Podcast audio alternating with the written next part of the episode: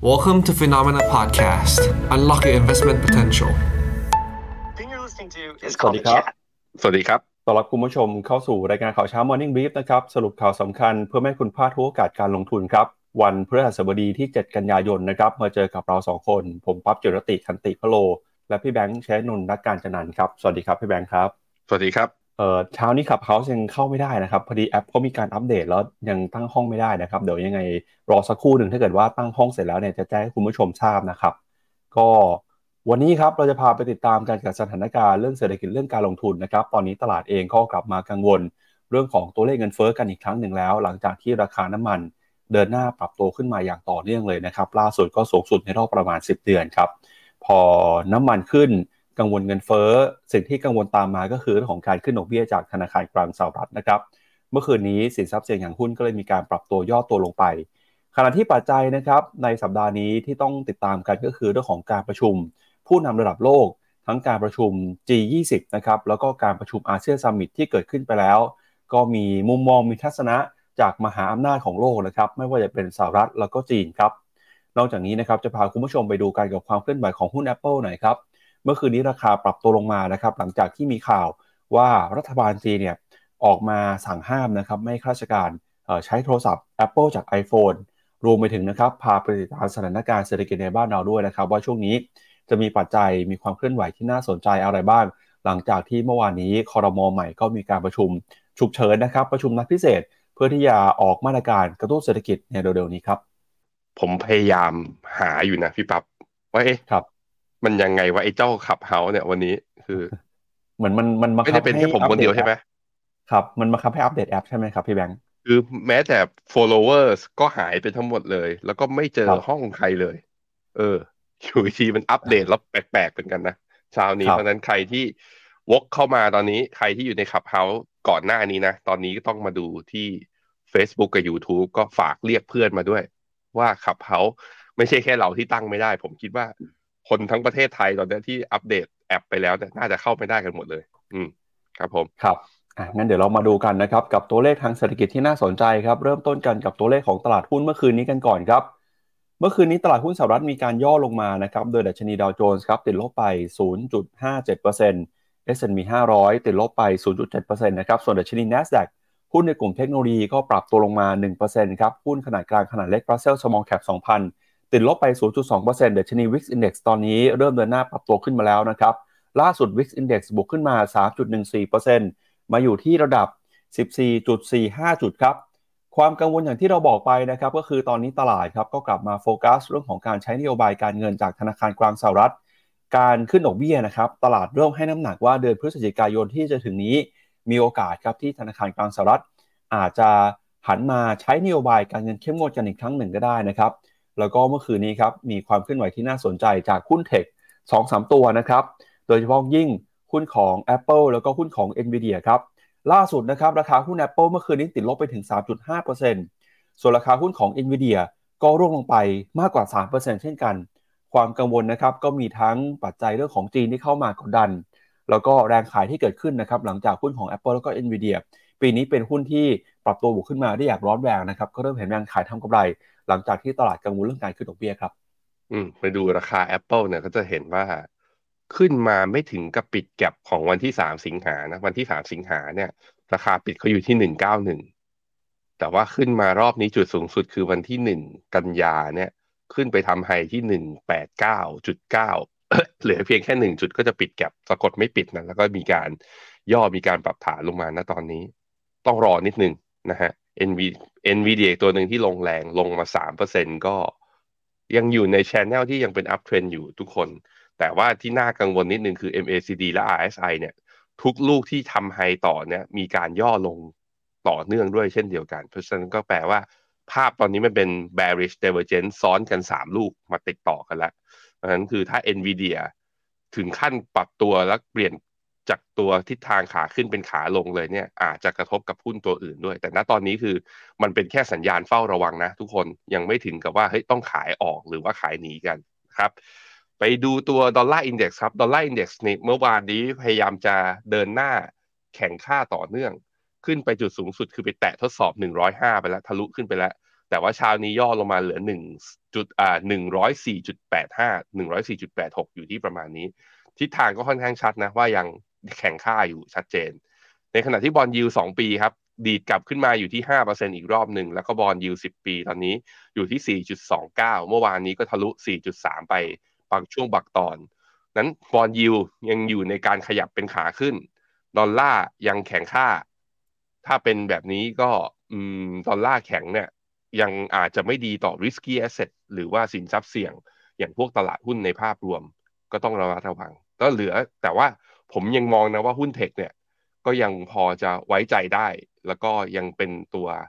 พระเอกชูโรงของตลาดตั้งแต่ตอนต้นปีแล้วก็ในช่วงที่เหลือของปีนี้เนี่ยก็น่าจะยัง outperform อยู่นะครับไปดูต่อครับกับหุ้นของยุโรปบ้างครับ เมื่อวานนี้ดัชนีตลาดหุ้นยุโรปก็ปรับตัวลงมาเช่นกันนะครับดัคเยอรมนีติดลบไป 0.19%ฟุตซี่ร้อยอังกฤษย่อลงไป 0.16%ส่วน CAC 40ฝรั่งเศสติดลบไป 0.8 นะครับยูโรซ็อก50 ติดลบไป 0.7%ครับ ความกังวลของตลาดหุ้นยุโรปเมื่อวานนี้ก็มาจากสถานการณ์นะครับ เรื่องของตลาดน้ำมันเช่นกัน ล่าสุดนะครับ ทางผู้ว่าการธนาคารกลางของอังกเองเนี่ยก็ออกมาส่งสัญญาณว่า ยังคงมีความกังวลนะครับ เรื่องของสถานการณ์เงินเฟ้อแล้วก็บอกว่าถ้าหากว่าเห็นว่าจำเป็นนะครับ ยังคงจะมีเห็นการใช้นโยบายการเงินที่เข้มงวดต่อไป ก็ตอนนี้ครับพอราคาน้ำมันปรับขึ้นมาเนี่ยเงินเฟ้อมีความเสี่ยงจะเพิ่มสูงขึ้นมา ทางธนาคารกลางของประเทศต่างๆ เองก็จะต้องใช้ความระมัดระวังในการดำเนินนโยบายการเงินมากขึ้น ตอนนี้นะครับพอกังวลเรื่องขึ้นดอกเบี้ยหุ้นก็ร่วงลงมานะครับเป็นภาพคล้ายๆกันทั้งในยุโรปแล้วก็ในสหรัฐเลยครับ ก็ปรับฐานลงมาครั้งนี้บอกอะไรเราบ้างก็ยังยืนเหนือเส้นค่าเฉลี่ย 200 อยู่สำหรับตัวสต็อก50 นะ แต่สต็อก600 เนี่ยลงมากลับมาต่ำกว่าเส้นค่าเฉลี่ย 200 วันอีกครั้งหนึ่งนะฮะตัว DAX ย่อลงมาก็ย่อไม่เยอะ ย่อไม่เยอะ มีดูฟิตซี่ร้อยฟุตซี่ร้อยก็ยังยืนเหนือเส้นค่าเฉลี่ย 20 วัน ไปดูค่าเงินโอ้ยูโรอ่อนเร็วเลยฮะ ตอนนี้อยู่ที่1.07ปอนด์ก็อ่อนเร็วทีเดียว ตอนนี้อยู่ที่ต่ำกว่า1.25แล้วตอนนี้1.249ก็เป็นธรรมดานะดอลลาร์แข็งค่า ตัวเงินสกุลหลักๆเนี่ยของโลกก็อยู่ในเทรนด์ของการอ่อนค่าครับ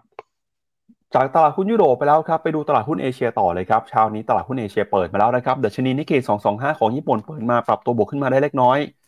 0.05%นะครับก็เคลื่อนไหวอยู่ในกรอบแคบๆครับ ออสเตรเลียนิวซีแลนด์วันนี้เปิดมาอยู่ในแดนลบนะครับส่วนทิศทางของหุ้นจีนครับเมื่อวานนี้ตลาดหุ้นจีนปิดปรับตัวลดลงไปนะครับยกเว้นฮั่งเส็งฮ่องกงครับที่เมื่อวานนี้ซื้อขายอยู่ในกรอบแคบๆบวกขึ้นมาได้ประมาณ 0.03%ก็หุ้นจีนตอนนี้นะครับเราเริ่มเห็น sentiment กลับมาในภาคอสังหาริมทรัพย์บ้างแล้ว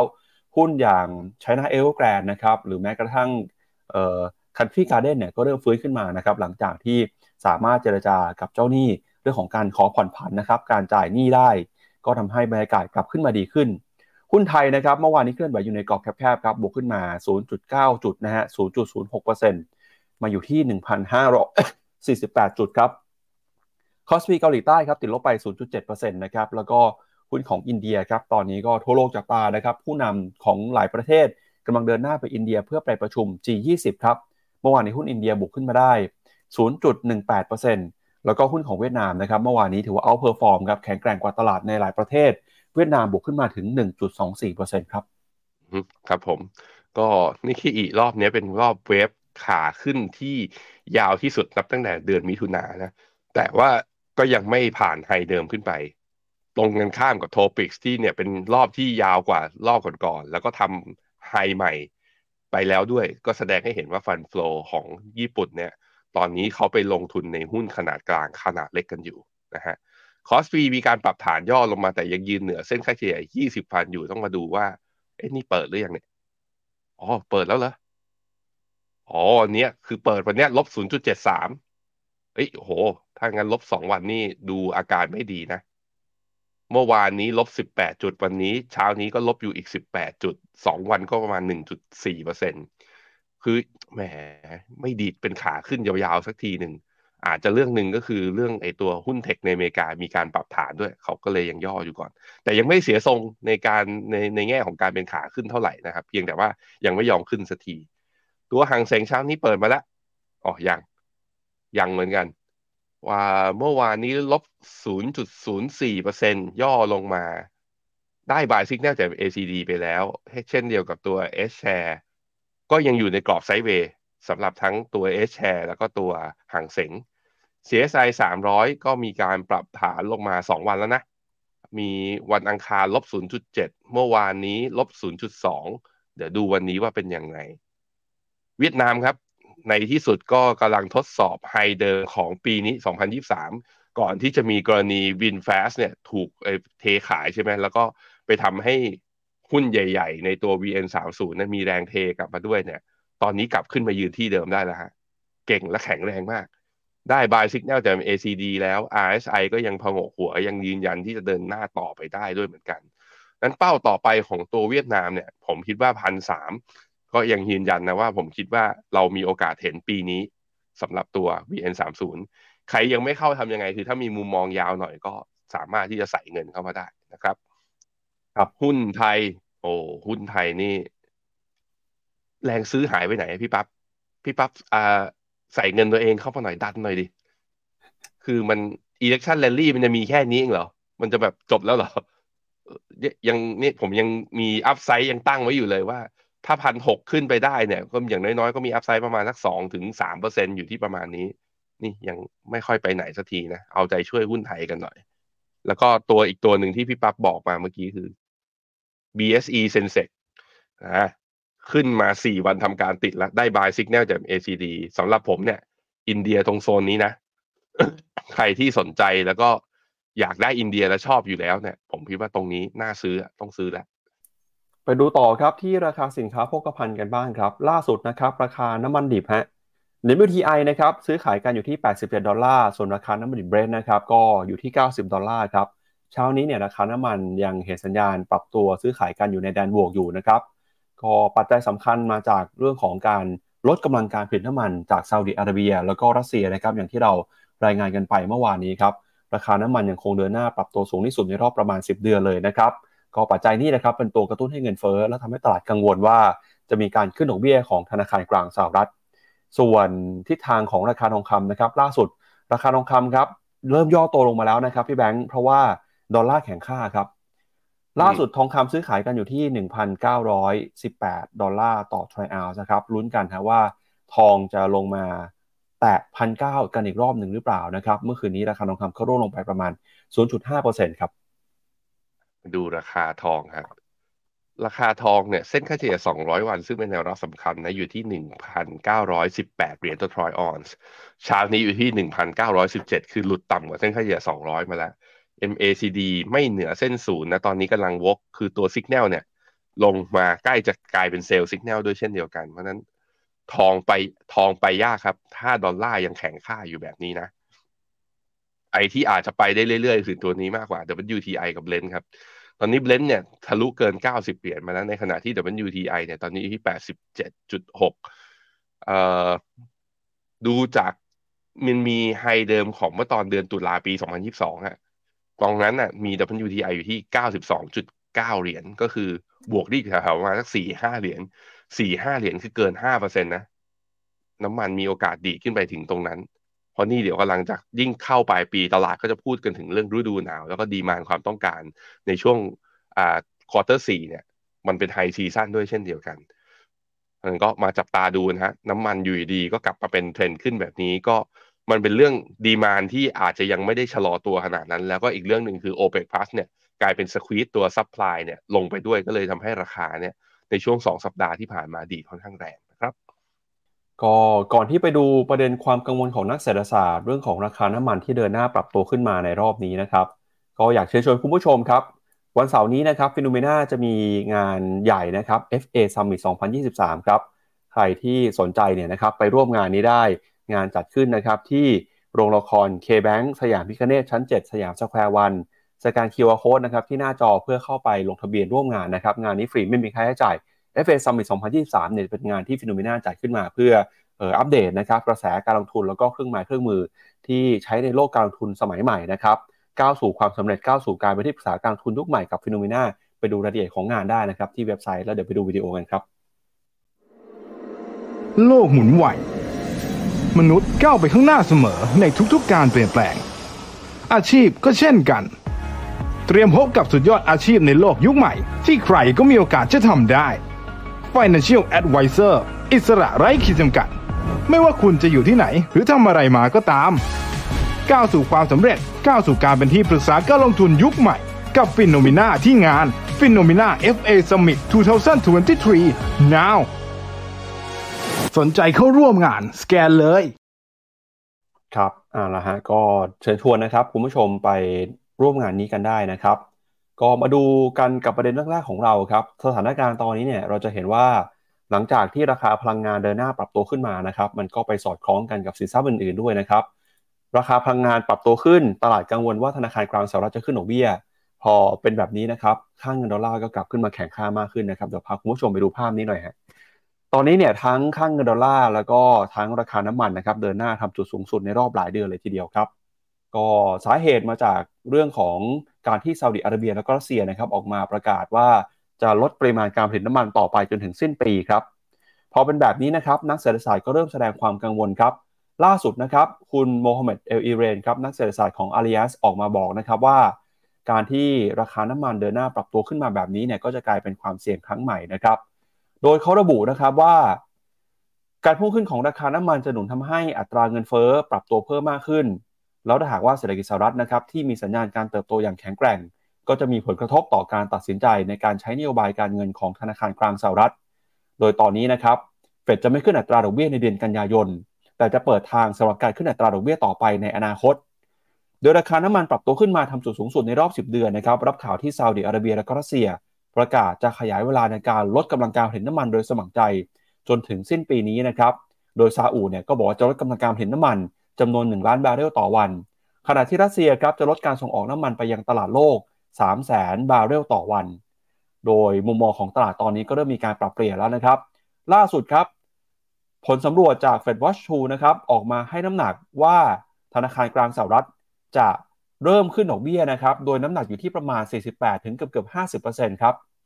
ว่าจะมีการขึ้นดอกเบี้ย 25 basis point ในการประชุมวันที่ 1 พฤศจิกายน แล้วก็น้ำหนักที่บอกว่าจะคงดอกเบี้ยในตอนนี้เริ่มกลายเป็นเสียงที่น้อยกว่าแล้วนะครับ นอกจากนี้ครับ ตลาดก็ประเมินนะครับว่ามีโอกาสที่จะขึ้นดอกเบี้ยถึง 50 basis point เช่นกัน แต่คนที่บอกจะขึ้น 50 basis point เนี่ย ก็ถือว่าเป็นส่วนน้อยมากๆเลยนะครับ สอดคล้องกันกับมุมมองของธนาคารกลางสหรัฐสาขาแอตแลนตาครับ ที่เปิดเผยตัวเลขแบบจำลองการเติบโต GDP now ล่าสุดเนี่ยก็บอกว่ามีโอกาสที่เศรษฐกิจสหรัฐจะขยายตัวได้ถึง 5.6%ในไตรมาสที่ 3 ของปีนี้นะครับซึ่งการเติบโตอย่างแข็งแกร่งเนี่ยก็จะเป็นตัวสะท้อนให้เห็นถึงการขยายตัวทางกิจกรรมทางเศรษฐกิจ โดยเมื่อคืนที่ผ่านมาครับสหรัฐมีการเปิดเผยตัวเลขดัชนี ISM นะครับจากสถาบันอุปทาน ระบุว่าดัชนีภาคบริการของสหรัฐ ยังคงเดินหน้าเติบโตสูงกว่าที่ตลาดคาดไว้ โดยขยายตัวนะครับอยู่ในระดับ 54.5 ในเดือนสิงหาคม ซึ่งเป็นการขยายตัวติดต่อกัน 8 เดือนแล้วนะครับ ส่วนตัวเลขนะครับ PMI เนี่ยก็เห็นสัญญาณการฟื้นตัวติดต่อกันอย่างต่อเนื่องเช่นกัน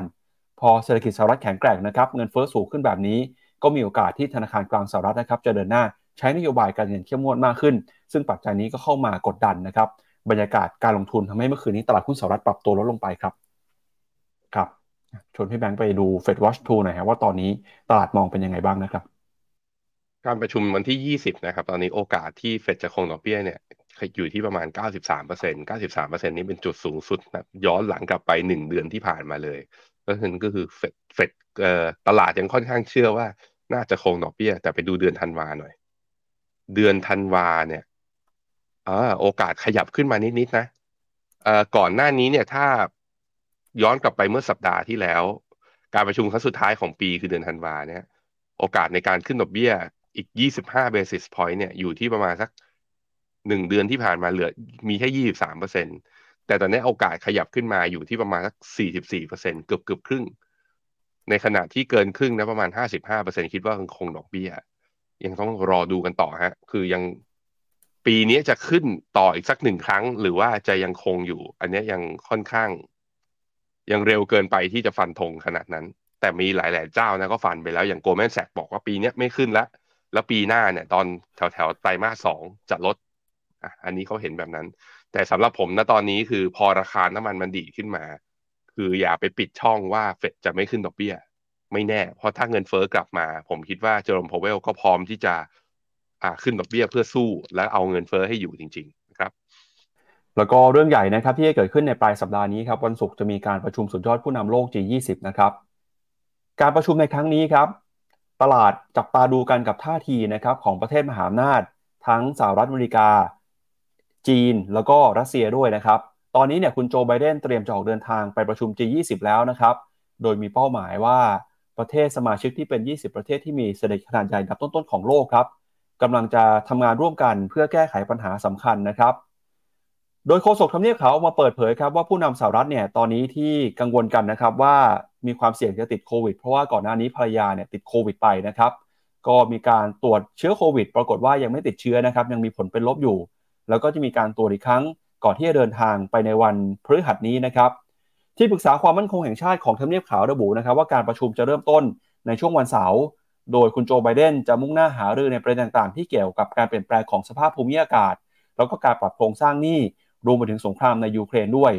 อย่างไรก็ตามครับนักวิเคราะห์ก็ให้ความเห็นว่า การที่ประธานาธิบดีของจีนแล้วก็รัสเซียนะครับ ไม่ได้เข้าร่วมประชุมครั้งนี้เนี่ยก็จะมีผลนะครับต่อการหารือแล้วก็การดำเนินมาตรการต่างๆ พอสมควรเลยครับ ผู้เชี่ยวชาญนะครับนักวิเคราะห์จากมหาวิทยาลัยโตรอนโตครับออกมาระบุว่า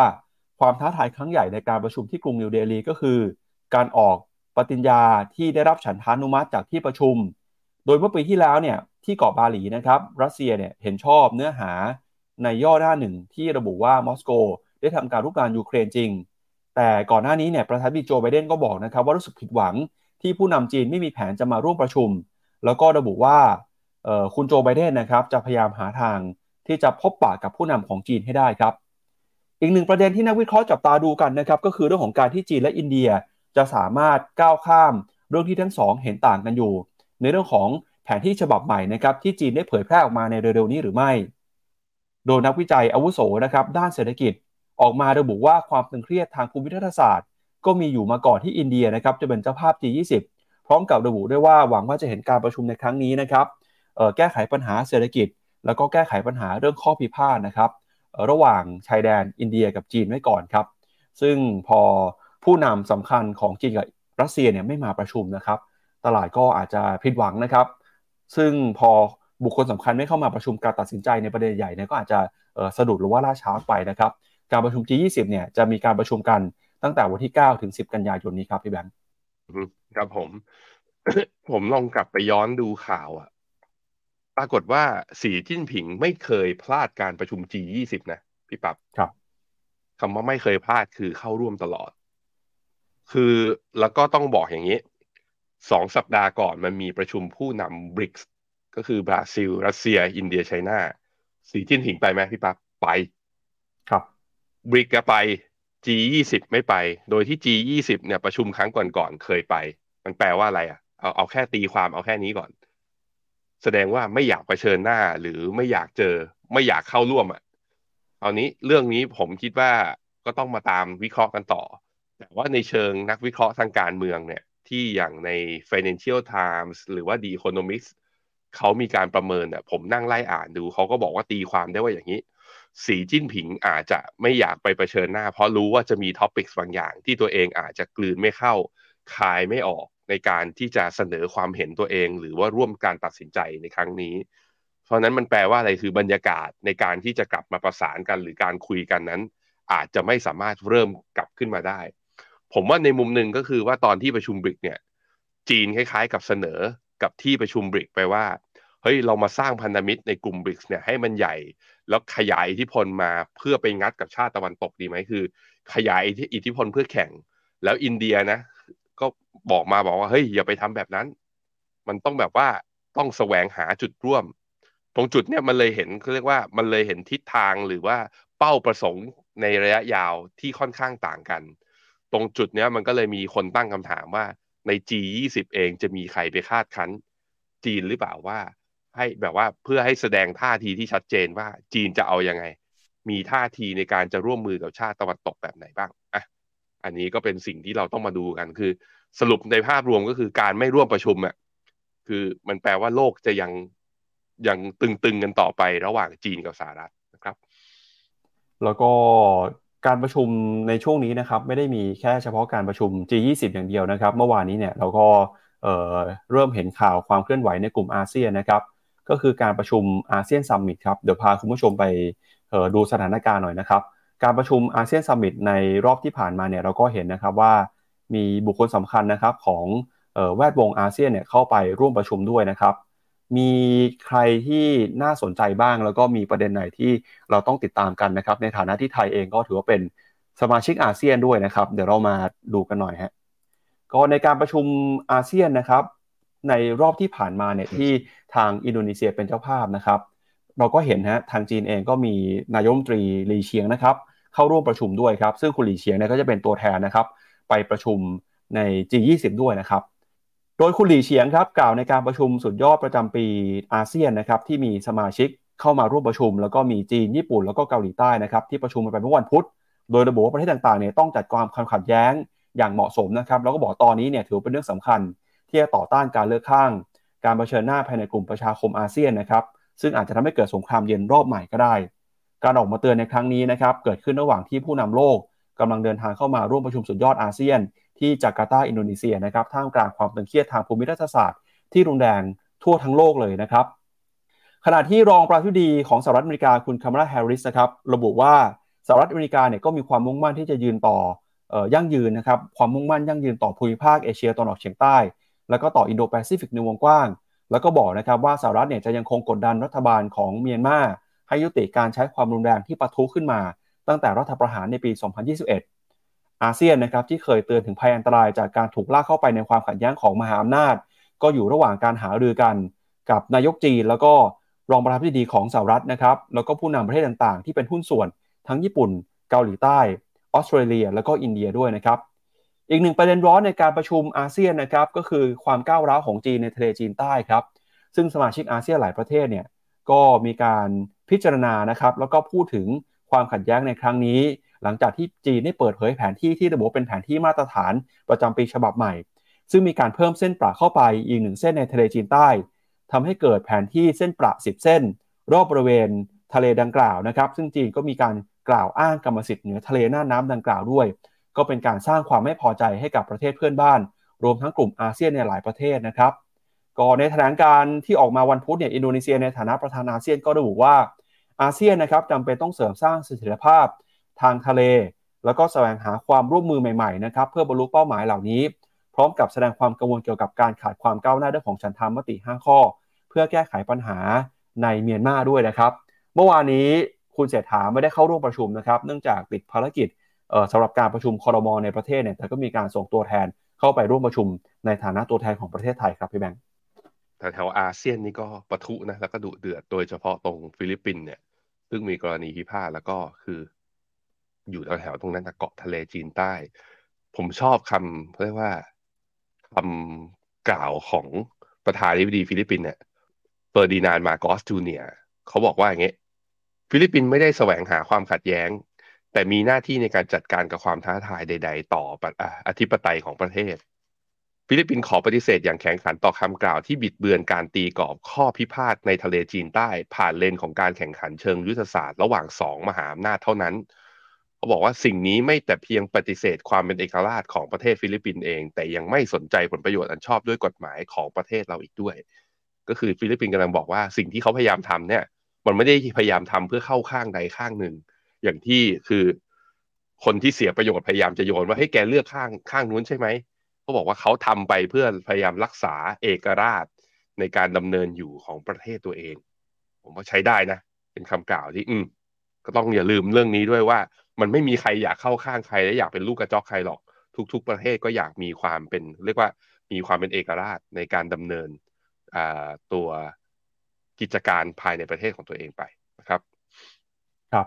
ไปดูข้อมูลหน่อยนะครับ ว่าสถานการณ์เศรษฐกิจสถานการณ์การค้าโลกในตอนนี้เนี่ย ถ้าไปดูในภาพใหญ่นะครับ เราเห็นความเสี่ยงเราเห็นความกังวลในเรื่องไหนบ้างนะครับ อันนี้ไปดูกันกับเรื่องของเศรษฐกิจนะครับเปรียบเทียบกันระหว่างสหรัฐกับจีนนะครับว่าเป็นยังไงบ้าง ก็ตอนนี้นะครับเราจะเห็นว่าเศรษฐกิจสหรัฐยังคงเดินหน้า เติบโตได้อย่างต่อเนื่องแต่จีนเนี่ยตอนนี้เริ่มเห็นสัญญาณการชะลอตัวนะครับเพราะมีหลายเรื่องที่น่ากังวลหนึ่งในนั้นก็คือปัญหาในภาคอสังหาริมทรัพย์นะครับแล้วก็ล่าสุดครับมีหนึ่งตัวเลขที่น่าสนใจนะครับก็คือออตัวเลขเรื่องของการนำเข้าสินค้าครับพี่แบงค์สหรัฐเนี่ยล่าสุดเพิ่งมีการเปิดเผยตัวเลขการนำเข้าสินค้านะครับปรากฏว่าตอนนี้ครับข้อมูลการนำเข้าสินค้าจากจีนเนี่ยลดน้อยลงไป ล่าสุดคือสหรัฐนะครับมีการนำเข้าสินค้าจากจีน ปรับตัวลงมา 14.6%นะครับในรอบเดือนกรกฎาคมที่ผ่านมาครับ ซึ่งถือว่าเป็นตัวเลขการนำเข้าสินค้าที่ตกต่ำนะครับมากที่สุดย้อนหลังกลับไปเนี่ยในรอบ 17 ปีเลยทีเดียวครับ ก็สาเหตุสำคัญนะครับ ก็เนื่องมาจากตอนนี้ครับบริษัทในสหรัฐอเมริกาเริ่มจะมีการเปลี่ยนนะครับ supply chain จากเดิมที่เคยเน้นนำเข้าสินค้าจากจีนเพื่อมาเป็นวัตถุดิบในการผลิต ก็มีการเปลี่ยนนะครับไปนำเข้าสินค้าจากประเทศอื่นมากขึ้น ไม่ว่าจะเป็นจากเม็กซิโกนะครับหรือว่าจากประเทศเวียดนามครับทำให้ตอนนี้สัดส่วนการนำเข้าสินค้าจากจีนเนี่ยลดน้อยลงไปเรื่อยๆ โดยจะเห็นนะครับว่าตอนนี้สหรัฐนำเข้าสินค้าจากเม็กซิโกเพิ่มขึ้นมา 15%แล้วก็เวียดนามนะครับขึ้นมาเนี่ยอีกประมาณ 3.7%ในเดือนที่ผ่านมา ซึ่งเป็นตัวเลขที่สูงที่สุดในรอบปี 2022 แล้วนะครับ จากข้อมูลครับของการประชุม Jackson Hole ในครั้งที่ผ่านมานะครับเขาก็มีการไปสำรวจเช่นกัน เขาบอกว่าตอนนี้เนี่ยสหรัฐนะครับเริ่มมีการปรับเปลี่ยน supply chain นะครับลดการพึ่งพานำเข้าสินค้าจากจีน แล้วก็ไปหันนะครับนำเข้าสินค้าจากประเทศอื่นมากขึ้น ซึ่งก็เป็นการกระชับนะครับทำให้เศรษฐกิจสหรัฐแข็งแกร่งแล้วก็มีเสถียรภาพมากขึ้น ท่ามกลางภาวะที่มีความขัดแย้งเรื่องของการเมืองเรื่องของเศรษฐกิจนะครับ ตอนนี้จีนเองก็เริ่มลำบากเลยนะครับ ส่งออกสินค้าได้น้อยลงครับครับผม แต่ในสินค้าที่เป็นที่ไม่ได้เป็นสินค้าในเชิงยุทธศาสตร์นะ ที่พวกสินค้าเกษตร สินค้าที่แบบว่าอาศัยแรงงานแล้วก็ต้องผลิตในจำนวนมาก ในแปลว่าในในยุคปฏิวัติอุตสาหกรรมสามอย่างเงี้ยอย่างเช่นพวกเสื้อผ้าเครื่องนุ่งห่มอาหารอะไรพวกนี้ ผมคิดว่าก็ยังเป็นสินค้าที่โลกยังจำเป็นที่จะต้องเขาเรียกว่าให้จีนเป็นฐานการผลิตแล้วก็ผลิตแล้วก็ส่งออกมา เพราะนั้นมันจะลงไปถึงจุดหนึ่งนั่นแหละแล้วก็มันจะไม่ลงไปต่ำกว่ามากกว่านั้น ก็ต้องมาดูกันครับว่าจุดนั้นมันคือตรงไหนแต่ว่า ถ้าดูจากตัดไอ้กราฟที่เห็นนี่นะ คือสัดส่วนการส่งออกของจีนไปยังต่างต่างต่างประเทศเนี่ยก็ดูเหนื่อยมากขึ้น นั่นจึงเป็นสาเหตุที่ทำให้ GDP ของจีนเนี่ยอาจจะแบบว่าเอ่อลงมาแล้วมีโอกาสมาก ๆ ที่จะต่ำกว่าตัวเป้าหมายที่ห้าเปอร์เซ็นซึ่งสิ่งที่จีนต้องทำแล้วก็รัฐบาลจีนต้องทำหลังจากนี้คือกระตุ้นเศรษฐกิจ แต่ยังไม่เห็นนะฮะพอยังไม่เห็นมันก็แปลว่าจีน หุ้นจีนอาจจะยังขึ้นไม่ได้นั่นเองต้องรอกันหน่อยนะทุกคนนะครับคราวนี้หุ้นจีนเปิดมาแล้วพี่ปับ๊บตัวห่างเสงลบอยู่ 0.7%เปอร์เซ็น ตัว S share เปิดมาย่อมาลบ 0.7%เท่ากัน CSI 300 จีนเมนแลนด์เปิดมาลบ 0.26 ก็เนี่ยยังอยู่ในขาลงอยู่เช่นเดียวกันครับพาคุณผู้ชมไปดูต่อนะครับกับเรื่องของราคาหุ้น Apple นะครับเมื่อคืนนี้เนี่ยราคาหุ้น Apple ปรับตัวลงไปค่อนข้างแรงทีเดียวนะครับ3%กว่าๆก็มีสาเหตุสำคัญนะครับมาจากข่าวของ Wall Street Journal ครับพี่แบงค์เมื่อวานนี้เนี่ยทางสำนักข่าว Wall Street Journal ออกมารายงานนะครับ โดยอ้างอิงข้อมูลจากแหล่งข่าวในจีนครับเขาบอกว่าตอนนี้ครับทางการจีนเนี่ยสั่งห้าม ไม่ให้เจ้าหน้าที่นะครับตามหน่วยงานต่างๆ ของรัฐบาลกลาง ใช้โทรศัพท์มือถือของ Apple iPhone ครับแล้วก็รวมไปถึงนะครับ มีการแบรนด์เอ่อมีการแบนนะครับอุปกรณ์สื่อสารของชาติอื่นๆด้วยนะครับในการทำงานหรือว่าเอาไปใช้ในสำนักงงานพูดง่ายๆก็คือ จะให้ใช้อุปกรณ์มือถือเนี่ยที่ผลิตจากจีนเท่านั้นครับ ดยทาง Wall Street Journal ออกมาบอกนะครับว่าเหล่าผู้บังคับบัญชาของจีนเนี่ยได้มีการสั่งนะครับให้เจ้าหน้าที่ในสังกัด โดยใช้การสนทนาผ่านช่องทางออนไลน์ หรือการประชุมในช่วงหลายสัปดาห์ที่ผ่านมา โดยมีคำสั่งว่าไม่ให้ใช้ iPhone นะครับในการทำงาน แล้วก็นอกจากนี้นะครับจะต้องลดการพึ่งพาเทคโนโลยีของต่างชาติ และปรับปรุงความปลอดภัยทางไซเบอร์ รวมไปถึงนะครับมีการรณรงค์ ให้จำกัดการไหลเวียนของข้อมูลอ่อนไหวนอกพรมแดนของจีนด้วย รายงานระบุว่าความเคลื่อนไหวในครั้งนี้จะส่งผลกระทบเชิงลบต่อแบรนด์ต่างชาติในจีน เช่น Apple นะครับ โดย Apple เนี่ยตอนนี้ครองสมาครองตลาดสมาร์ทโฟน high-end ส่วนใหญ่ในจีน แล้วก็พึ่งพาจีนในฐานะหนึ่งในตลาดที่ใหญ่ที่สุดของ Apple โดยจีนครับคิดเป็นสัดส่วนประมาณ 19%ของยอดขายโดยรวมของ Apple ครับอย่างไรก็ตามนะครับทาง Wall Street Journal เนี่ยก็ยังไม่ทราบว่าคำสั่งห้ามใช้โทรศัพท์เคลื่อนที่ ในกลุ่มเจ้าหน้าที่รัฐของจีนในครั้งนี้ จะครอบคลุมหน่วยงานใดบ้าง แต่เจ้าหน้าที่จากหน่วยงานกำกับดูแลกฎระเบียบของรัฐบาลกลางจีนหลายแห่ง ก็บอกว่าได้รับคำสั่งในลักษณะนี้เช่นเดียวกันนะครับ ซึ่งทางการจีนนะครับก็ยังไม่ได้ออกมาแสดงความคิดเห็นหรือว่ายืนยันข่าวนี้แต่อย่างใด แต่พอมีข่าวนี้เกิดขึ้นมาเนี่ยราคาหุ้น Apple ก็ปรับตัวลงไปอย่างรุนแรงเลยครับ เดี๋ยวพาคุณผู้ชมไปดูหน่อยครับว่าตอนนี้สัดส่วนนะครับยอดขายของ Apple ต้องพึ่งพาจีนในสัดส่วนสูงแค่ไหนนะครับ ปัจจุบันนี้ครับยอดขายของ Apple ที่มาจากจีนเนี่ยนะครับคิดเป็นสัดส่วนมูลค่าปัจจุบันอยู่ที่ประมาณ 74,000 ล้านเหรียญสหรัฐนะครับก็ถือว่าเป็น สัดส่วนประมาณ 20%ครับของรายได้ทั้งหมด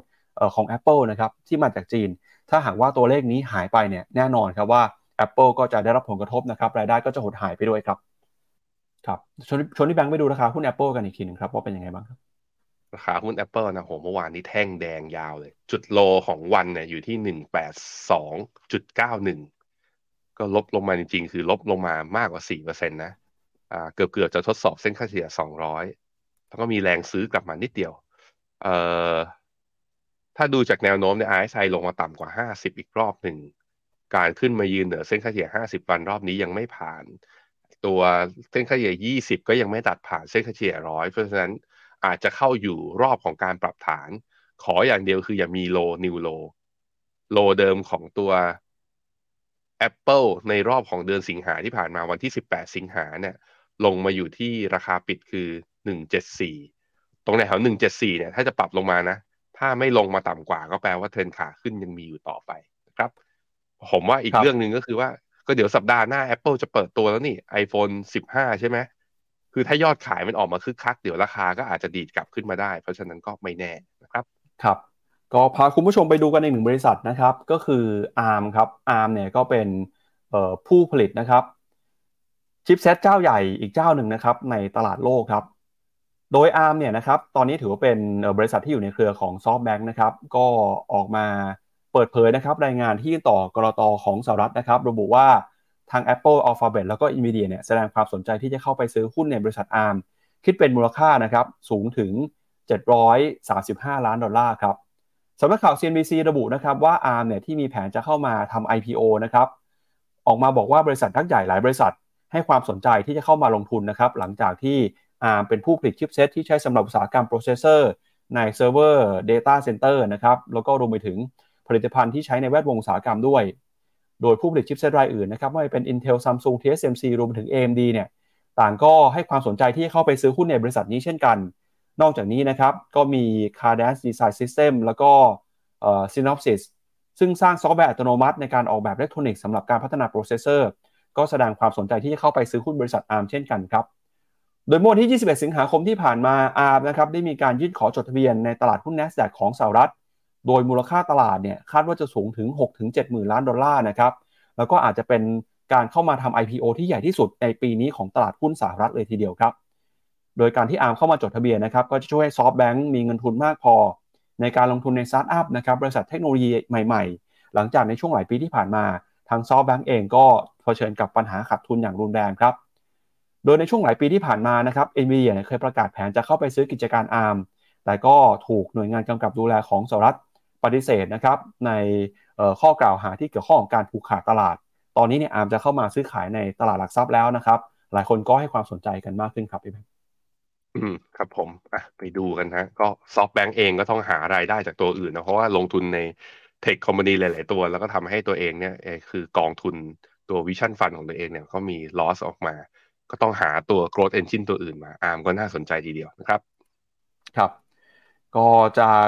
กระแสการลงทุนในตลาดหุ้นในฝั่งของเทคโนโลยีแล้วนะครับ เดี๋ยวพาคุณผู้ชมไปดูในฝั่งของตลาดหุ้นยุโรปหน่อยฮะล่าสุดนะครับทาง Morningstar Research ประเทศไทยครับ ชี้ว่าผลการศึกษาของ Morningstar Wealth เนี่ยเขาบอกว่าในช่วงที่ผ่านมานะครับหุ้นในกลุ่ม growth ได้รับความนิยมเพิ่มมากขึ้น แล้วก็ถ้าหากว่าพิจารณาคาดการผลตอบแทนเฉลี่ยในอีก10 ปีข้างหน้านะครับ เขาก็ไปมองหาว่าตลาดไหนเนี่ยที่กลับมามีความน่าสนใจ แล้วก็ยังไม่ค่อยขึ้นเท่าไหร่นักนะครับ ล่าสุดนะครับทาง Morningstar Wealth ก็บอกว่าตลาดหุ้นยุโรปเนี่ยนับเป็นกลุ่มที่น่าสนใจ แม้ในแง่ของผลตอบแทนอาจจะไม่ดีเท่าตลาดหุ้นสหรัฐในปีนี้ แต่ก็มีรูปแบบของวัฏจักรผลตอบแทนในอดีต ที่คล้ายกับตลาดเกิดใหม่ ในขณะที่อนาคตของตลาดยุโรปนะครับทาง Morningstar Wealth ก็มองว่าน่าจะแข็งแกร่งกว่าภูมิภาคอื่นครับเมื่อเปรียบเทียบกับประเทศที่พัฒนาแล้ว เนื่องจากราคาหุ้น ได้สะท้อนภาวะของเงินเฟ้อแล้วก็เศรษฐกิจตกต่ำจากสงครามรัสเซียยูเครนไปเรียบร้อยแล้ว ในมูลค่าหุ้นก็ถือว่าอยู่ในระดับที่น่าสนใจนะครับ อย่างเช่น กลุ่มธนาคารในยุโรป ซึ่งผลดีที่เกิดขึ้นนะครับจากดอกเบี้ยที่กู้ดอกเบี้ยนโยบายที่สูงขึ้นมาก็ทำให้หุ้นในกลุ่มธนาคารพาณิชย์ยุโรปเนี่ยได้รับความน่าสนใจเพิ่มมากขึ้นไปด้วยนำไปสู่การปรับประมาณการกำไร แล้วก็อย่างหุ้นในตลาดของเยอรมนีเนี่ยนะครับเขาบอกปรับตัวลงมาอย่างรุนแรง จากความกังวลสงครามระหว่างรัสเซียกับยูเครน ก็ทำให้มี variation ที่น่าสนใจเช่นกัน จนส่งผลให้มีการปรับประมาณการนะครับ หุ้นของยุโรปหลายตัวเลยครับ นอกจากนี้นะครับสถานการณ์สภาวะทางการเงินของบริษัทในยุโรปเนี่ยยังคงถือว่าแข็งแกร่งนะครับ แม้ว่าจะมีการถูกปรับลดประมาณการผลตอบแทน ก็ทำให้หุ้นของยุโรปยิ่งมีความน่าสนใจครับ โดยผลตอบแทนในปี 65 ที่ผ่านมากองทุนหุ้นยุโรปนะครับเป็นกลุ่มที่มีผลตอบแทนติดลบอยู่ที่ประมาณ 19%แล้วก็เป็นกลุ่มกองทุน ที่มีเงินไหลออกสุทธินะครับมากเป็นอันดับที่ 4 ในปีที่แล้วด้วย แต่ในก็ตามครับปีนี้เริ่มเห็นกองทุนของยุโรปนะครับเริ่มเดินหน้าปรับตัวบวกขึ้นมาได้แล้วนะครับเดี๋ยวชวนพี่แบงค์ไปดูหน่อยฮะว่า ตลาดหุ้นยุโรปเป็นยังไงบ้างแล้วเดี๋ยวไปดูผ่าน Finnomena Fund หน่อยนะครับว่าอันดับหุ้นยุโรปที่ปรับตัวขึ้นมา ได้ร้อนแรงในปีนี้มีกองไหนที่ติดอันดับบ้างครับ อยากพาไปดูวันนี้เลยพี่ปั๊บไม่ต้องมาที่หน้าจอผม ผมครับแปะตัวบูมเบิร์กให้ดูครับ หน้า 21 พี่ปั๊บโชว์ให้หน่อย มาแล้ววันนี้คือเอาตัวผลตอบแทนรายเดือนของ Euro Stoxx 600เปรียบเทียบกับตัว S&P 500พี่ปั๊บถ้าแท่งเป็นบวกแสดงว่า Euro Stock 600 outperform S&P 500ปรากฏว่านับตั้งแต่เข้าไตรมาส2เป็นต้นมา Euro Stock 600 underperform S&P 500มาต่อเนื่องนะ4เดือนติดแล้ว4เดือนติดแล้ว จนถึงสิ้นเดือนสิงหาที่ผ่านมานี้ การ outperform underperform อย่างเงี้ย ก็จะมีช่วงที่ยุโรป outperform มาก ๆ คือช่วงที่กำลังจะข้ามปี 2022 มาปี 2023 คือเดือนพฤศจิกาธันวา มกรากุมภาช่วงนั้นน่ะ เออ ตอนนั้นน่ะ ดี ตอนนี้ก็อยู่ในช่วงกลับมา underperform อันนี้เพื่ออะไร อันนี้ค่อยเป็นจุดสังเกตนะ แล้วเดี๋ยวผมจะมาสรุปให้ฟัง อันหน้าต่อไป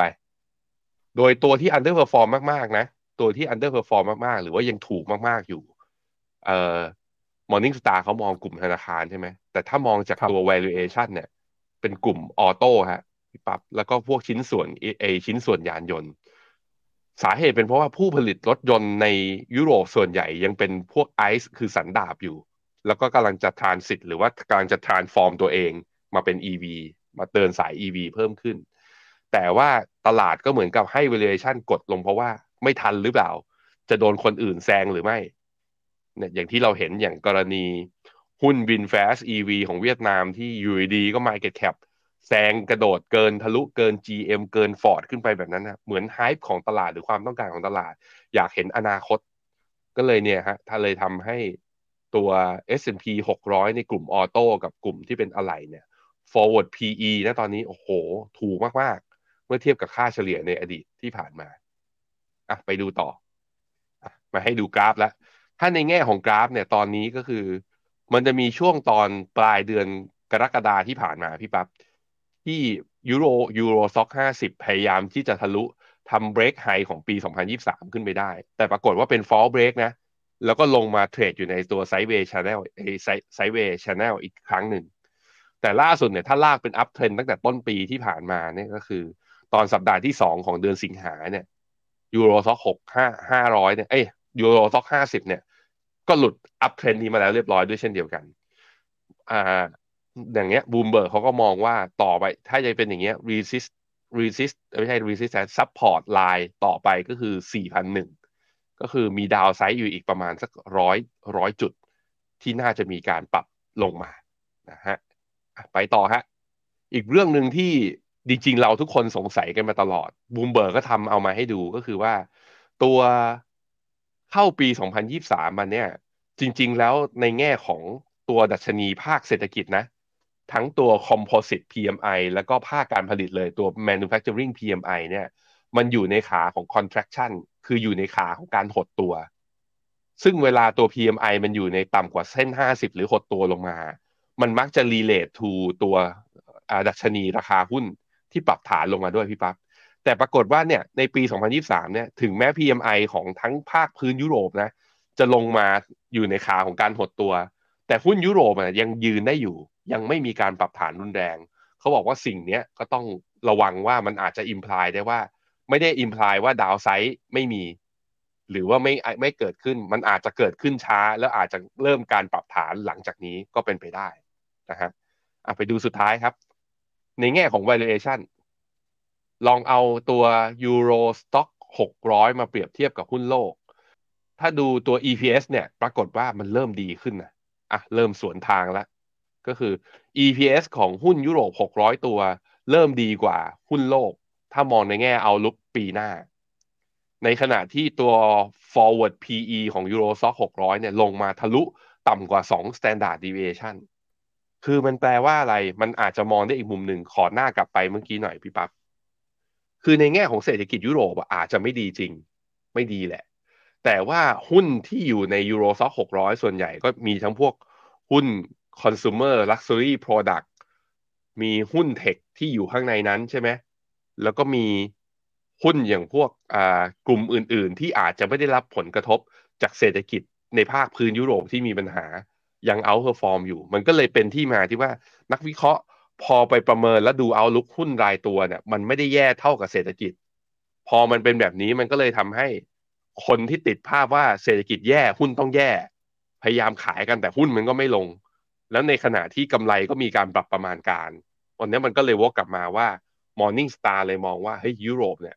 ถ้าดูในแง่ของตัวหุ้นนะ ไม่ได้ดูที่เศรษฐกิจของยุโรปเนี่ยมันไม่ได้แย่ขนาดนั้น อาจจะมีแรงดีดกลับมาก็ได้ ถ้าเซนติเมนต์กลับมาเข้าข้างเขาอีกครั้งหนึ่งครับ ก็เดี๋ยวไปดูแนวโน้มนะครับของกองทุนในยุโรปกันหน่อยครับพี่แบงค์ผ่านหน้า Finnomena Fund นะครับว่า แล้วในปีนี้เนี่ยมีกองทุนยุโรปกองไหนบ้าง ที่ผลตอบแทนได้ดีนะครับเผื่อคุณผู้ชมจะเอาไปทำการบ้านต่อหรือไปศึกษาข้อมูลกันต่อนะครับนะครับผมเราทุกคนนะสามารถเข้ามาใช้บน Day App ก็ได้ หรือในเว็บไซต์ของ Finnomena ก็ได้ พิมพ์คำว่า p h e n o m e n a fund com เอ้ย p h e n o m e n a com slash fun แล้วเข้าไปที่จัดอันดับกองทุน แล้วก็เลือกประเภทเลยคุณจะเลือกประเภทแบบไหน เราจะไปดูหุ้นยุโรปใช่ไหมก็เลือกมาที่ตราสารทุนหรือหุ้น แล้วก็เลือกไปที่ยุโรปดูผลตอบแทน year to date เรียงลงมาสักสามสิบอันดับเลยอะกองทุนยุโรปที่ผลตอบแทน ดีที่สุดในตลาดคือเป็น SCB Euro ยุโรปนะ ที่เป็นกอง S F F แล้วก็เป็นกองปกติ โหนี่มาทั้งสี่คลาสมาหมดเลย SCB มาหมด ตามมาด้วยอันดับ 5 เป็น KF ยุโรปบวก 14% MEU Bank ก็คือเป็นหุ้นกลุ่มธนาคารที่อยู่ในยุโรปของ MFC เนี่ยบวกมา 13.7%แล้วก็มี M Euro บวก 13%คือเห็นยุโรปไม่ไปไหนเนี่ย ถ้าดูเนี่ยรายกองนะบวกระดับเกินสิบเปอร์เซ็นก็มีเหมือนกันอะย้อนหลังดูไกลๆหน่อยหนึ่งปีก็ยังเป็น SCB นะ บวกได้ถึงสิบหกเปอร์เซ็นแล้วก็มีอะ ของ KSM ก็ตามมาด้วยเหมือนกันสิบเปอร์เซ็นโอ้ แต่ที่บวกแรงที่สุดในรอบหนึ่งปีที่ผ่านมานะ คือ MEU Bank ของ MFC นะบวกได้ยี่สิบหกเปอร์เซ็นแล้วก็มี Tisco EU ก็คือ Tisco ยุโรปบวกได้ยี่สิบสองจุดแปดเปอร์เซ็นใครที่มองแบบว่าเฮ้ยยุโรปเป็นแบบว่าเป็นพวก underdog คนไม่ค่อยลง under invest ค่อนข้างเยอะ แล้วถือได้ยาว ก็ไม่ว่าคุณจะเลือกกองไหนก็อย่าลืมนะ ก็ซื้อได้ผ่านแพลตฟอร์ม Finnomena นะครับ ก่อนที่ไปดูต่อนะครับในเรื่องของนโยบายกระตุ้นเศรษฐกิจของรัฐบาลคุณเศรษฐานะครับ ก็มีวิดีโออีกอันนึงครับที่อยากชวนคุณผู้ชมไปดูเนื้อของการเป็น FA หน่อยฮะอันนี้วิดีโอใหม่สดๆร้อนๆเลยนะครับก็ถือว่าดูคั่นเบรกแล้วกันครับก่อนที่ไปอ่านคอมเมนต์คุณผู้ชมนะครับจะน่าสนใจยังไงเดี๋ยวไปดูกันครับพี่ครับพี่ครับเป็น FA ที่ Finnomena ดีกว่าที่อื่นยังไง อยากรู้จริงๆใช่ปะตามผมมาแน่ เป็น FA ที่ Finnomena ทำงานได้ทุกที่ บางทีก็อยู่ในคอม จริงเหรอ บางทีก็อยู่ที่บ้าน บางทีก็อยู่ที่ร้านกาแฟ แล้วแต่คุณเลย บ้านะรายได้ดีมีโอกาสเติบโตสูงทำมาก ก็ได้มาก จัดไปต้อนรับทุกสาขาอาชีพ ไม่ว่าคุณจะเคยเป็นอะไรมาก่อน นู่นหมอ โอ้นั่นนักบินเหลือจะเชื่อ นี่ เหมือนผมเลย นักลงทุนอิสระ คุณก็เป็นได้ ที่ FINNOMENA เรา support คุณในทุกๆเรื่อง ไม่ว่าจะเป็นความรู้ mindset หรือการเรียนรู้จากผู้เชี่ยวชาญ รวมถึงการสร้างตัวตนในโลกของการลงทุนออฟฟิศสวย มีพื้นที่ทำงานให้ไว้ใจทีมงานได้ มาร่วมเป็นส่วนหนึ่งกับเรา และก้าวไปเติบโตในสายอาชีพนี้พร้อม ๆ กัน โอ้โห เฮ้ยแว่นดำกันหมดเลย ไม่ธรรมดาแล้วเนี่ย ไป อะถึงพี่แบงค์จะไปแต่ FINNOMENA อยากให้คุณมา FA Summit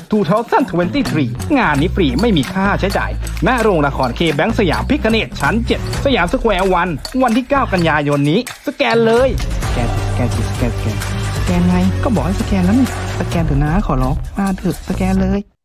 โอเคครับ ช่วงนี้โปรโมทเยอะกันนิดนึงนะฮะอีกสองวันจะเจอวันงานแล้วนะครับ ก็เออตอนนี้คนลงทะเบียนมาครับเกือบเกือบจะแตะพันคนละ อยากให้แตะพันอะมากันเยอะๆมากันเยอะๆนอกจากเรื่องได้ความรู้แล้วมาเปิดโลกว่า FA ทำยังไง แล้วก็มีกิจกรรมภายในงานนะของแจกเพียบไปเจอกันครับมีคุณจรก็บอกโอ้โหพี่แบงค์เท่มากนะครับ ในวิดีโอนี้นะครับ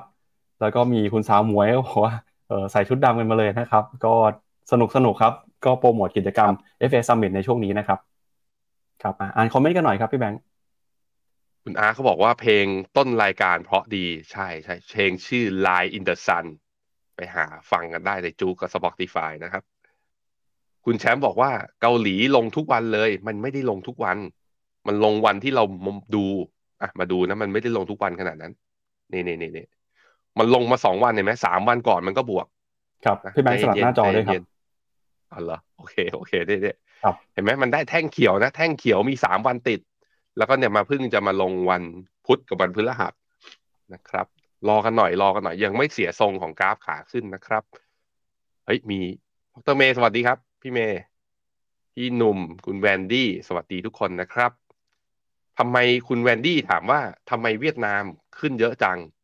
เอ่อเวียดนามขึ้นเยอะเพราะ tactical call เราขายมั้ง อยากจะให้ตอบอย่างนี้ไหมคือแบบไม่ใช่ ก็มันอยู่ใน MEVT call ด้วย แล้วก็อยู่ในพอร์ตโมเดล มันขึ้นไปต่อก็ดีแล้วฮะ จริง ๆ แล้วคือที่มันขึ้นเยอะผมคิดว่าตลาดตอนนี้ก็คือยังมีความมั่นใจอยู่ แล้วก็ตลาดเวียดนามจะขึ้นไม่ได้เลย ถ้ารายย่อยไม่มั่นใจ เพราะฉะนั้นมันชัดเจนว่าตอนนี้รายย่อยเขากลับมาเทรดกลับมาคึกคัก แล้วความผันผวนคือการบวกระดับวันแล้วประมาณสักเนี่ยประมาณ 0.8 ถึง 1 ถึง 1.5เปอร์เซ็นต์อยู่แถวโซนนี้นะ มันไม่ได้เป็นการบวกที่รุนแรงหรือว่าเป็นการไล่ราคาที่แรงมากเกินไป ผมคิดว่าบวกแบบเนี้ยบวกได้เรื่อยๆ ยั่งยืน แต่ก็ต้องอย่าลืมนะครับว่าตลาดหุ้นมันมันไม่ได้มีแค่ทางเดียวทางขึ้น มันมีทางลงด้วย เพราะฉะนั้นถ้ากำไรแล้วมองพิจารณาแล้วก็บริหารความเสี่ยงของพอร์ตระหว่างทางด้วย เพราะหลายครั้งเลยนะฮะที่ตลาดไหนที่เราเห็นว่าดีเนี่ย ถือไปสักพักหนึ่งลืมขายบางทีมันก็ปรับฐานได้เหมือนกันนะ ต่อไปมีใครอีก คุณอาถามอีกว่าฟองสบู่วินแฟสกระทบกับ VN สามศูนย์ไหมกระทบไปแล้วแล้วก็ผ่านไปแล้ว ก็คือถึงถึงตอนนี้ก็คือไม่น่ากังวลอะไรแล้วนะครับ คุณไอ เกนชินถามว่ามีกองทุนน้ำมันตัวไหนที่น่าสนใจไหม ผมแนะนำตัวนี้ KT Energy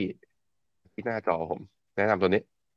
มันไม่ใช่กองทุนน้ำมันที่ไปลงทุนใน oil future ตรงๆ แต่ว่า KT Energy เนี่ยเอาจะเอาไปลงทุนในนี่กองทุนแม่ชื่อ BlackRock World Energy ก็คือเป็นหุ้นที่ทำธุรกิจเกี่ยวกับเรื่องอ่าน้ำมัน ซึ่งราคาหุ้นเหล่านี้มันก็คล้ายๆกับปตทปตทสพแต่เป็นเป็นภาพคือเป็น global stock อะมันก็วิ่งขึ้นลงตามราคาน้ำมัน แล้วก็ช่วงที่ผ่านมาเห็นไหมที่ราคาน้ำมันดีด มันก็ดีดขึ้นมาด้วยเนี่ย จุดต่ำสุดของเดือนห้าอยู่ที่ประมาณสิบเอ็ดบาท ตอนนี้ขึ้นมาเนี่ยสิบสามจุดสี่ขึ้นมาเท่าไหร่สองจุดสี่บาทก็แปลว่ายี่สิบเปอร์เซ็นต์อะ ก็วิ่งขึ้นมาเหมือนกัน เนี่ย แล้วก็มีกองทุนนี้ก็ฟันโฟลเนี่ย ทุกครั้งที่ขึ้นมาเนี่ยนี่ขึ้นมาคนขายออกตลอดทางเลย ที่เห็นนี่ไม่ใช่ NAV นะนี่คือมูลค่าของเงินลงทุน แต่ตอนนี้ก็ยังอยู่ในระดับประมาณพันล้านอะพันสองร้อยล้านเพราะนั้นก็ใครที่สนใจมองมองรักมองน้ำมันยาวๆนะ แล้วไม่ได้อยากลงทุนในพวก oil future เพราะว่าจะไปเจอเรื่องไอ้ backwardation หรือเรื่อง contango ราคาตัวของกองทุนน้ำมัน future ตรงๆ มันไม่วิ่งตามราคาน้ำมันดิบจริงๆเนี่ยผมคิดว่ามาถือให้ยาวมากขึ้น ผ่านกองทุนตัวนี้ก็น่าสนใจเป็นของค่ายอ่ากรุงไทย ซื้อได้ผ่านแพลตฟอร์ม FINNOMENA นะครับพี่ปั๊บครับครับไปดูการประชุมคอรมอนัดแรกนะครับ ของรัฐบาลคุณเศรษฐาหน่อยครับ เมื่อวานนี้นะครับคอรมอใหม่เขาก็มีการพูดคุยกันนะครับ ในประเด็นที่เตรียมการจะแถลงนโยบายต่อรัฐสภาวันที่ 11 กันยายนนี้นะครับ ก็มีตั้งแต่นโยบายเงินดิจิตอล10,000 บาทนะครับนโยบายเร่งด่วนนะครับลดค่าครองชีพ รวมไปถึงการลดภาษี ราคาน้ำมันด้วยนะครับ โดยเมื่อวานนี้ครับที่ประชุมคอรมอนัดแรกเนี่ยก็มีการพูดคุยกันนะครับถึงสถานการณ์เศรษฐกิจที่มีปัญหาเมื่อเป็นปัญหานี้ครัวเรือนที่สูงกว่า 90%ของ GDP ปัญหานี้สาธารณะนะครับที่มีแนวโน้มเพิ่มมากขึ้นเรื่อยๆ โดยปัจจัยนี้ครับทำให้รัฐบาลมีการออกนโยบายระยะสั้น เพื่อขับเคลื่อนนะครับเศรษฐกิจให้กลับมาเติบโต โดยเตรียมจะทำดิจิทัลวอลเล็ตจ่ายเงินคนละ 10,000 บาท วงเงินรวม 560,000 ล้านบาท เพื่อกระตุ้นการใช้จ่ายการลงทุนแล้วก็มีการจ้างงานมากขึ้น นอกจากนี้นะครับมีนโยบายเร่งด่วน 4 ด้าน 1 คือการแก้ปัญหาหนี้ของภาคเกษตร ภาคธุรกิจและภาคประชาชน โดยไม่ต้องขัดวินัยการเงิน แล้วก็ไม่เกิดภัยทางจริยธรรมหรือ moral hazard ครับ 2 คือการลดค่าใช้จ่ายด้านพลังงาน ทั้งค่าไฟฟ้า ค่าน้ำมันก๊าซหุงต้ม จะมีการปรับเปลี่ยนโครงสร้างการใช้พลังงาน และจะจัดหาพลังงานเพิ่ม แล้วก็3นะครับคือสร้างรายได้จากการท่องเที่ยว เพื่อกระตุ้นเศรษฐกิจระยะสั้น โดยจะปรับปรุงขั้นตอนการขอวีซ่าการยกเว้นค่าธรรมเนียมวีซ่าแล้วก็การจัดทำ fast track วีซ่า แล้วก็ 4 ครับคือการแก้ไขรัฐธรรมนูญ โดยจะจัดทำประชามติเพื่อร่างรัฐธรรมนูญให้เป็นประชาธิปไตยมากขึ้น อันนี้ก็เป็นนโยบายเร่งด่วนนะครับที่เราน่าจะได้เห็นกันในการแถลงนโยบายวันที่ 11 กันยายนนี้ครับพี่แบงค์คุณรัตนพลบอกว่าเสาร์นี้เขาไปร่วมงาน FA ขอบคุณครับขอบคุณครับครับไม่ต้องใส่สูทดำไปฮะใส่เท่าที่ตัวเองใส่อย่า อย่าลากเท้าแตะกับกางเกงขาสั้นไปแค่นั้นก็พอ ไม่จำกัดอายุนะ คุณเบนจิมาได้เลย มาได้เลยเอ่อ ในมุมมองของหุ้นไทยนะ ผมมองอย่างนี้ มาดูหน้าจอผม ตั้งแต่ต้นปีเนี่ย หุ้นไทยนักลงทุนต่างชาติขายมาสามหนึ่งแสนสามหมื่นแปดพันล้าน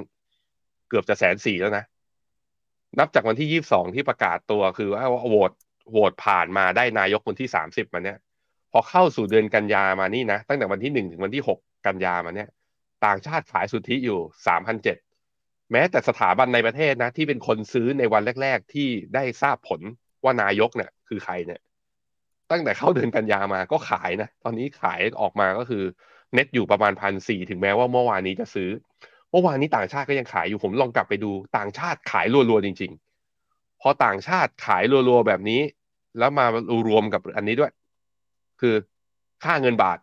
กลับมาอยู่ในทิศทางอ่อนค่า แล้วมีแนวโน้มว่าอาจจะทะลุทำนิวไฮนะก็คืออ่อนค่ามากที่สุดนับตั้งแต่ต้นปีที่ผ่านมาเนี่ย อาจจะทะลุขึ้นมาได้เนี่ย มันแสดงให้เห็นว่าเงินลงทุนต่างชาติยังไหลออก เป็นแบบนี้แล้วหุ้นไทยจะขึ้นได้ไหมอะนั่นนะดิอยู่ดีความหวังมันก็ดูเลือนลางลงไปทุกที เนี่ย แล้วก็พอมาดูกราฟที่เซตนะครับ กราฟเซตภาพใหญ่ก็จะเห็นว่า ลงมานับตั้งแต่วันพฤหัสที่แล้ว ลบกี่จุดนะสิบจุด วันศุกร์ลบสี่จุด วันจันทร์ลบต่อสิบสองจุด ไอตอนจะบวกก็บวกไม่ได้เนี่ยไส้เทียนก็ยาวทั้งบนทั้งล่างก็คือ แรงซื้อกับแรงขายยังสู้กันอยู่ ยัง rebound ไม่ได้อยู่ ก็ต้องก็ต้องรอกันต่อไป พอเป็นแบบนี้นะแนวรับข้างล่างก็จะมีเส้นค่าเฉลี่ยหนึ่งร้อยวันหนึ่งห้าสามแปดจุดเนี้ย ถ้ายังลงมาอีกนะ ตอนนี้ MACD เนี่ยเป็น sell สัญญาณด้วย เหมือนหุ้นไทยจะแลนลี่ได้แค่นี้แหละ น่ากังวลจริง ๆ อะ ไปดูในแง่ valuation หน่อยไหมพี่ปั๊บ ที่มันน่าห่วงก็คือ EPS ของปีหน้าเนี่ย หุ้นไทยไม่เหมือนตัว Euro Stock 600ภาพภาพคือใช้วิธี playbook เดียวกันนะแล้วก็มองเข้าไปจะเห็นว่าอย่าง Euro Stock 600เนี่ยกำไรเขาปีหน้าจะดีกว่าค่าเฉลี่ยของหุ้นโลก แต่ว่าถ้าพอเป็นเซ็ตเนี่ยหุ้นไทยเราเองเนี่ยกำไรปีหน้าเรายังแย่กว่าหุ้นโลกอยู่ ในขณะที่ forward PE ของเรา 12 เดือนข้างหน้า หุ้นยุโรปเขาอยู่ที่เกือบเกือบลบ3 standard deviation ของเราอยู่ที่ค่าเฉลี่ย คือกำไรก็ไม่ได้มีการปรับประมาณการขึ้น แถมถ้าดูที่ PE เราก็ไม่ได้ถูกขนาดตลาดอื่น พอมันเป็นแบบนี้ก็เลย ระยะยาวผมยังไม่เชียร์หุ้นไทยนะ ยังคิดว่า หรือใครที่อยากจะจะซื้อพวกกองทุนลดหย่อนภาษี S S F R M F พวกเนี้ย ผมคิดว่าไปซื้อกองอะไรที่ไปลงทุนที่ต่างประเทศดีกว่านะครับ เอาละครับ ก็ ย้ำอีกครั้งหนึ่งนะครับ อยากเชิญชวนคุณผู้ชมครับที่สนใจนะครับเข้ามาร่วมงานในวันเสาร์นี้นะครับกับงาน FA Summit นะครับก็มาเจอกันได้ครับ ลงทะเบียนได้สแกน QR Code ที่ขึ้นอยู่บนหน้าจอนะครับ ก็ไปเจอกับพวกเราสองคนแล้วก็ทีมงานฟิโนเมนาด้วยนะครับเอาละครับและนี่ก็เป็นทั้งหมดนะครับของรายการข่าวเช้า Morning Brief วันนี้ครับเราสองคนและทีมงานลาไปก่อนนะครับพรุ่งนี้กลับมาเจอกันใหม่วันนี้สวัสดีครับ สวัสดีครับ ในโลกของการลงทุนทุกคนเปรียบเสมือนนักเดินทาง คุณล่ะเป็นนักเดินทางสายไหน การลงทุนทุกรูปแบบเคยลองมาหมดแล้ว ทั้งกองทุนหุ้นพอร์ต แต่ก็ยังมองหาโอกาสใหม่ๆ เพื่อผลตอบแทนที่ดีขึ้น แต่ไม่รู้จะไปทางไหน ให้ FINNOMENA Exclusive บริการที่ปรึกษาการเงินส่วนตัว ที่พร้อมช่วยให้นักลงทุนทุกคนไปถึงเป้าหมายการลงทุน สนใจสมัครที่ f i n o m e f i n o m i n a e x c l u s i v e หรือ line at f i n o m i n a p o r t คำเตือนผู้ลงทุนควรทำความเข้าใจลักษณะสินค้า เงื่อนไขผลตอบแทน และความเสี่ยงก่อนตัดสินใจลงทุน